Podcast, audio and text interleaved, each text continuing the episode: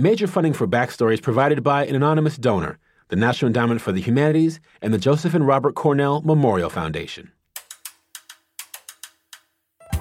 From Virginia Humanities, this is Backstory.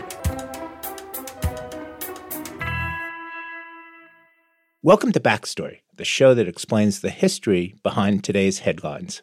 I'm Brian Balogh.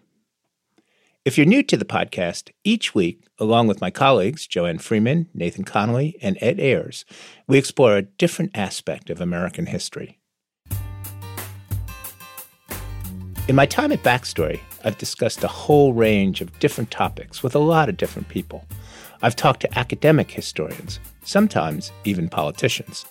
But the conversations that stand out most in my mind are the ones I've had with everyday people.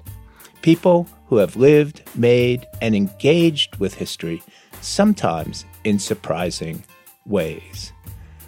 These are the people that are coming to grips with the product of history on a day to day basis. And of course, these are the people who are quite literally making history as we podcast. So, on today's episode, I'm excited to share some of my favorite backstory moments with you. This is part of an ongoing series we're doing as Backstory wraps up after more than 12 years.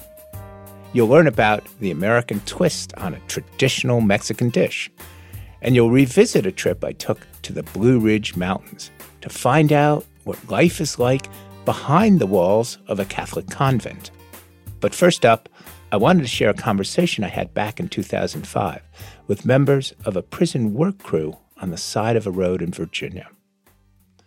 Over the years, scholars have spent a lot of time talking about something they call the carceral state.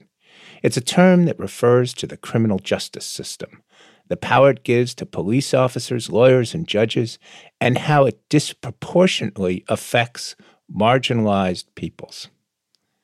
I wanted to know what it's like to live in the grips of the carceral state and to work on the side of a busy road on display to passing motorists in orange jumpsuits.